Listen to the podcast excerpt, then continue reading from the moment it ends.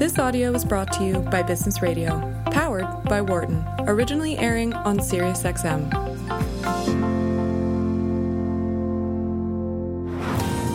You're listening to Women at Work on Business Radio. Welcome back to Women at Work and our weekly conversation about how to get more women to join, stay, succeed, and lead in the workplace. I'm your host, Laura Zarrow, Executive Director of Wharton People Analytics, and we are live in the studio today to discuss the outcome of the 2020 election. It's been an amazing ride for the last four years and certainly over the last four days. Um, we've learned a lot about ourselves, our country, our colleagues, our friends, and also to see the way that identity matters. Um, identity for who we reject, who we choose, and also who we see ourselves as as we go to the polls, as we talk to our friends and family. And part of what we're going to do today is talk about identity and politics. And we're going to be doing that with Debbie Walsh, who is one of our favorite guests here on Women at Work. She is the director of the Center for American Women in Politics, part of the Eagleton Institute of Politics at Rutgers University. The center is nationally recognized as the leading source of scholarly research and current data about American women's participation in politics. Its mission is to promote greater knowledge and understanding about women's participation in politics and government and to enhance women's influence and leadership in public life. Debbie joined the center staff in 1981 and became the director in 2001. She's a member of the Circle of Advisors to Rachel's Network and was named one of the 21 leaders of the 21st century by Women Women's E News. So you can see why we're so grateful to have her back with us today. Debbie, welcome back to the show. I'm so happy to be with you again. Thank you for asking me. So, Debbie, um, along the way, you and the staff at the Center for American Women in Politics have done a lot to help us understand who women are as candidates, who women are as voters, and what the issues are that are coming up in the legislature. So I want to dig into some of that today. But first and foremost, um, on your website, at the center, there's milestones for women in politics. Was there a big round of hoorays when you added the 2020 item? Yes obviously this was a very big year, and we have been, um, you know, we're we're about to celebrate our 50th anniversary, and we have been waiting to see a woman um, in the White House elected uh, and serving in the White House. yes, and it has finally happened. Um, we thought we were going to be there in 2016, didn't work out. Um, but here we are in 2020 with Kamala Harris as the vice president elect. And it is such a powerful message, um, both substantively and symbolically. Um, you know, I think when Joe Biden selected her as his vice presidential running mate, he sent a message uh, to the American public and to the Democratic Party about what the future of the party looks like. I think Joe Biden knows that as a 78 year old white man, he is probably not the future of the party. Um, and by picking Kamala Harris, he sent a message that the future of the party um, and the future of politics is female and a person of color. And that's a powerful message. And it sends a message to young women and young women of color. I think about black girls who look at the vice president of the United States and see someone that looks like them and can now imagine that. Marian Wright Edelman, the founder of the Children's Defense Fund, said, uh, was the first person to say, you can't be what you can't see. Yes. And we now have someone that uh, girls can look up to and say, I could be that someday. And that is a powerful and important message. And she'll also bring her gender lens, her race lens to policy. Um, she will be uh, have a seat at the most powerful table in the world where she will weigh in. Um, and I think she will be an incredible partner to Joe Biden. Um, they have already talked about, you know, she will be the last person in the room when big decisions are being made. And I think Joe Biden wants to have a vice president who has the relationship with him that he had with Barack Obama, and that that foretells uh, a role for Kamala Harris that will be powerful and important and influential. So it is a very good day um, on on that front, and and uh, I don't know if you could hear us cheering um, when that moment came. I, I yeah, actually, I think I did. Um, so Good. you touch on a couple of really. There's so much to talk about, but I want to try and touch on a couple of the really important points um, embedded in what you just said. So one of them is that she has um, her. She is in some exceptionally important rooms and some really and seated at some important tables. One of those rooms is the Senate. Given the way things are playing out in the Senate, the po- the um, kind of legislative agendas that could be anticipated, how do you see? Can you help us understand a what her role will be in the Senate and how you see it playing out? Well, her role will will depend um, in many ways on what happens in Georgia in those two runoffs. So, if those two runoffs, um, uh, the Republicans win, um, she will have a very different role than if the Democrats win. If the Democrats win, we will have a tied Senate, and she will be the tie-breaking vote for the Democrats. Now, that would imply that the Democrats always vote as a bloc, which we know the Democratic Party is nothing if if uh, if diverse uh, in its ideology and its positions on issues. So we've heard Joe Manchin from West Virginia already talking about, you know, he he will be, you know, he will be independent of the Democrats on some issues. So you know, it's not it's not that every vote will be a tie and that she will be breaking it, but that would be a very powerful and important role that she will play. Um, I think it will be interesting to watch how this administration navigates the Senate, and I think you have a Joe Biden who functioned and worked in a Senate that was very different than the way the Senate is right now. And so having the two of them, both having their own experiences, hers really having lived through the incredible partisanship of Mhm. the of the Senate that we see today, and Joe Biden's experience of of a different kind of a Senate, they will have uh, they will be able to, I think, really understand some of they will understand that institution clearly far better than Donald Trump did, who had no experience there. Um, you know, they will try to figure out how they can navigate through it. Uh, and I think she will play an important role, uh, given her relationships that she has with the uh, members of the Senate and the relationships that he has. I mean, they both bring a lot to the table when it comes to working with the Senate. So, one of the things that we discussed the last time um, we got to talk with members of the center on the air was that women are not a monolith. They're not a monolith as voters, and they're also not a monolith as candidates. There were a lot of women candidates running for office on both sides of the ticket. Can you share with us how those races have turned and are turning out, and what you think the implications are again for the dynamic in the in the House and the Senate chambers? Yeah, well, you know, Joe Biden did not have big coattails. Uh, and, uh, you know, I think there was this expectation that there would be some kind of a blue wave, and we did not see it. And, you know, in 2018, as we have talked in the past, was a record-setting year for women candidates, and but the in that year it was overwhelmingly on the Democratic side. So in 2018, we had um, 36 new women elected to the to the U.S. House, and of those, um, of those 36, only one of them was a Democrat. Um, and things are, you know, very, very different this year. So this year, as of now, there are still races that are outstanding, um, but there will be 24 new women in the U.S. House. Nine will be Democrats, and 15 are Republicans. So this was a year for Republican women. And I think one of the great, very straightforward stories out of this is that we saw in this cycle a record number of Republican women who ran. We did not see that in 2018. Um, but this year, when Republicans did well in House races, there were women who were running, who were positioned uh, to win, and they did. You know, if they, it, it's a very simple story in American politics. You can't get elected if you're actually not a candidate.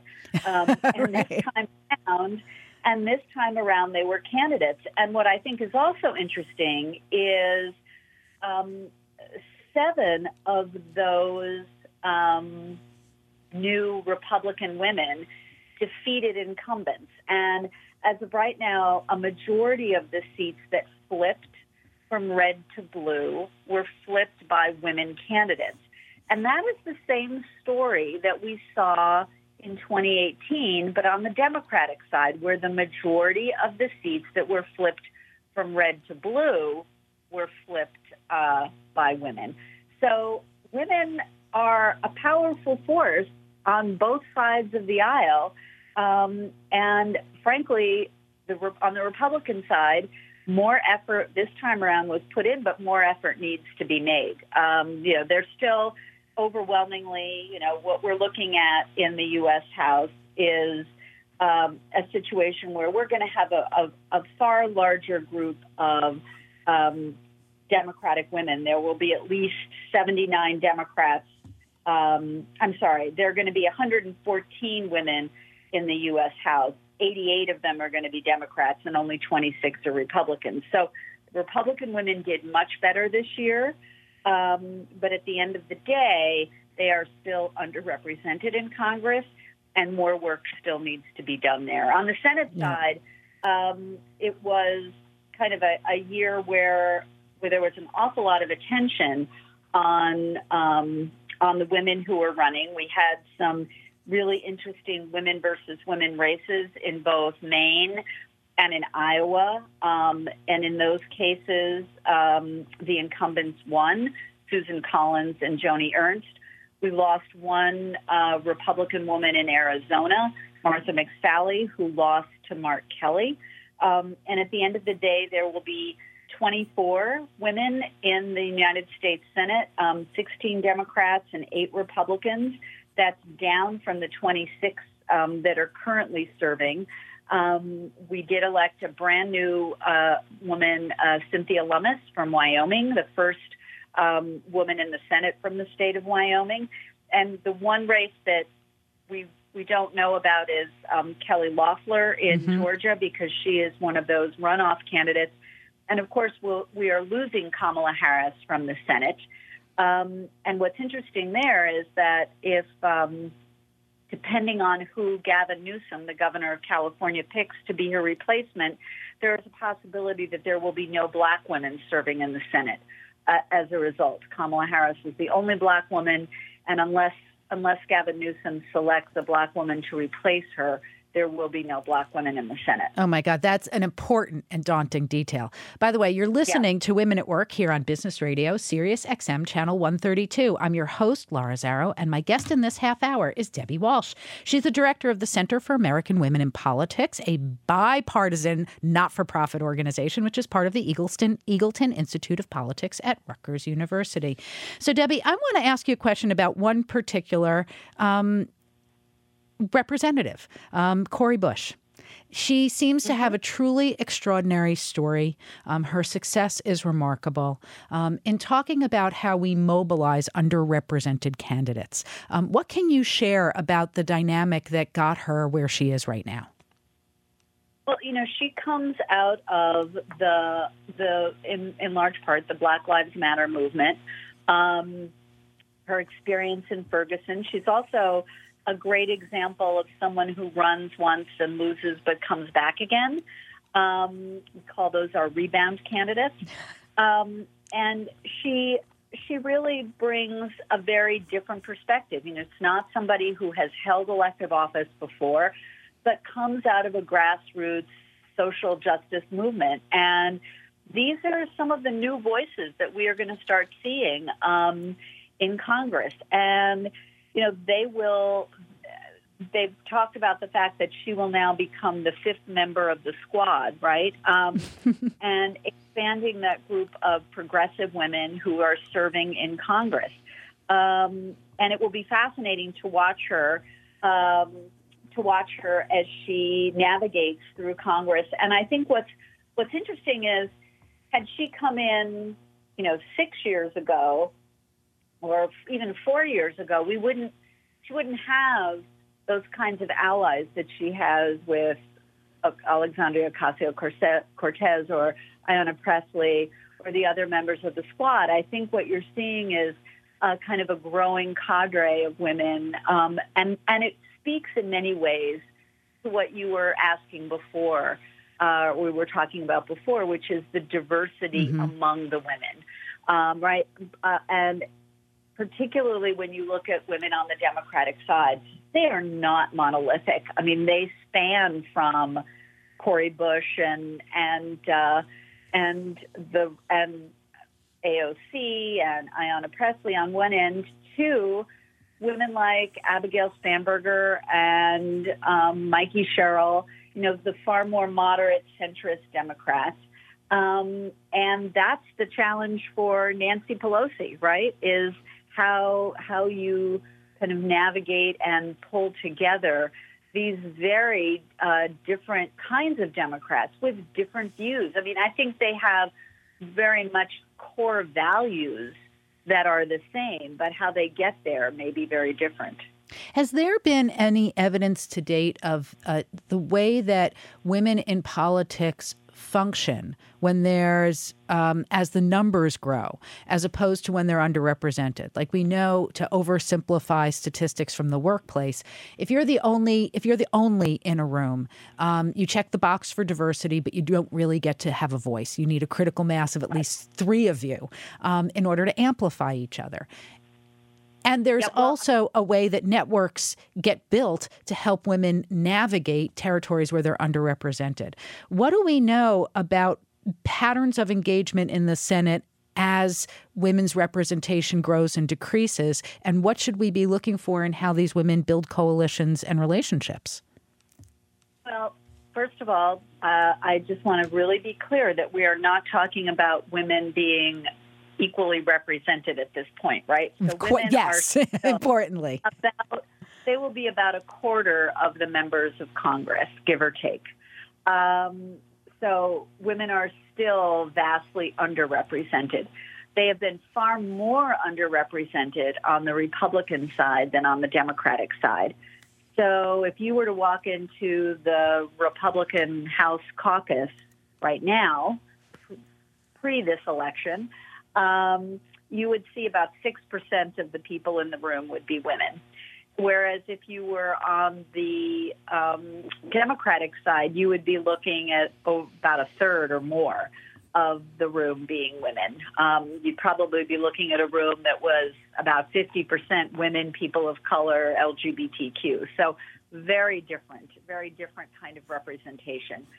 Um, on the Senate side, there has been, and one of the things we know from our research is that we we have found that women talk about and think about ways in which to work across party lines more than their male colleagues. Um, and we certainly see that operationalized in the U.S. Senate, where for quite a long time, um, Senator, former Senator Barbara Mikulski from Maryland started convening the women in the Senate um, she was the dean of the women in the Senate, the first um, woman elected in her own right to the United States Senate.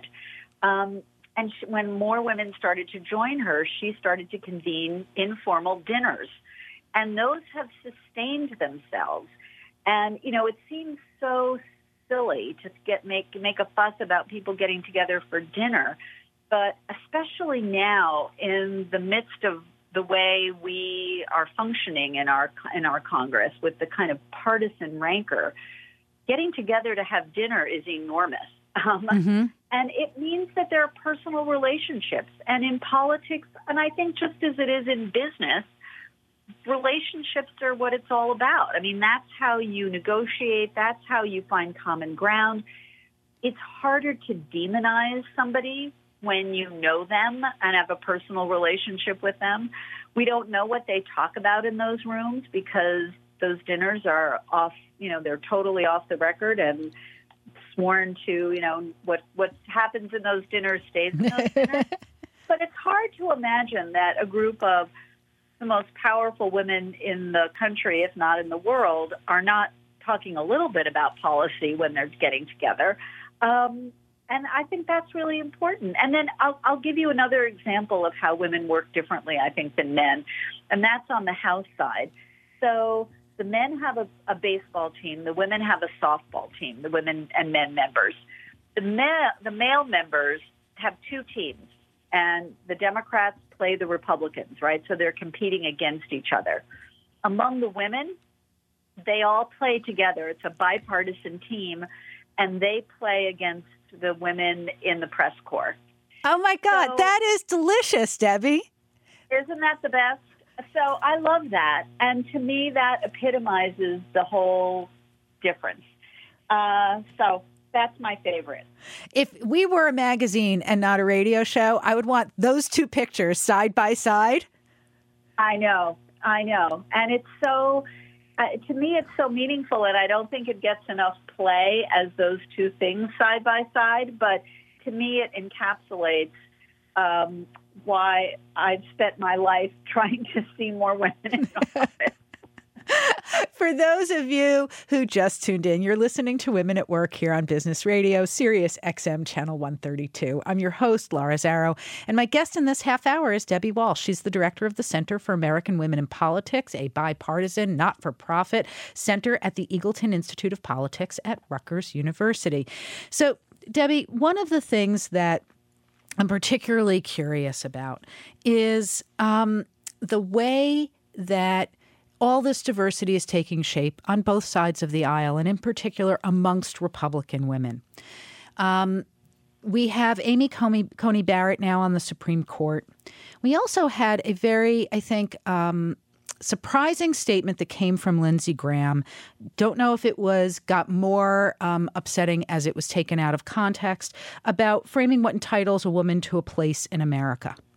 And um, really limiting for those of us who don't subscribe to those definitions of being a member of a church um, or having children or being eh, married. Um, how, to what degree are is that kind of cultural framing consistent amongst Republican women? How are Republican women interpreting these things? And what should we expect to see from them in the values that they use to drive their work? Well, I certainly think you saw you've been seeing pushback among women voters around that kind of messaging.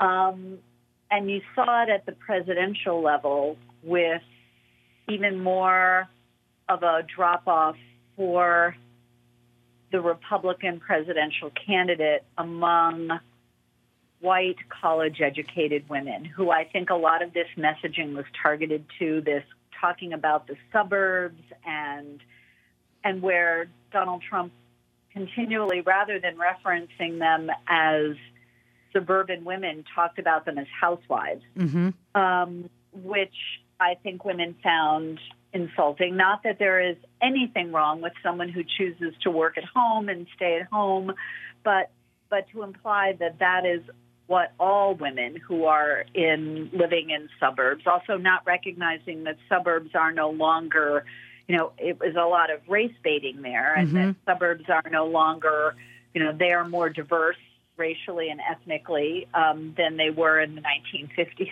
and 60s, which is what I think he was speaking to. Yeah.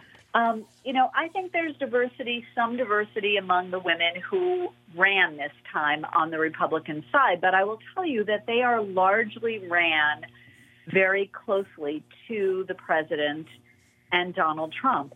So we will have to see how they how they navigate um, and the kinds of positions that they will take.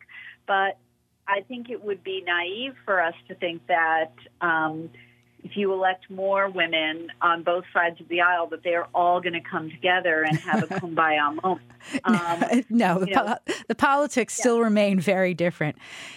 Debbie, we are unfortunately running out of time. Again, I could talk to you all day. For people who want to learn more about the work that happens at the Center for American Women in Politics, how do they find you? they find us at CAWP, C-A-W-P dot Rutgers dot edu. And I'm telling you, phenomenal source of information. Debbie, thank you so much for your ongoing work and for enjoying joining us today. And thank you all for listening. If you have a question, email us at businessradio at SiriusXM.com. New episodes premiere on Thursdays at 9 a.m. Full catalog of past shows are available through podcasts wherever you get yours. Just search on Women at Work and Laura Zarrow. Many thanks to Patty Hall and my sound engineer, Dion Simpkins, a fellow Howard University alumnus. Um, I'm Laura Zarrow. You've been listening to Women at Work on SiriusXM's Business Radio, powered by the Wharton School. For more guest interviews, check out our Wharton Business Radio Highlights podcast on iTunes and Google Play.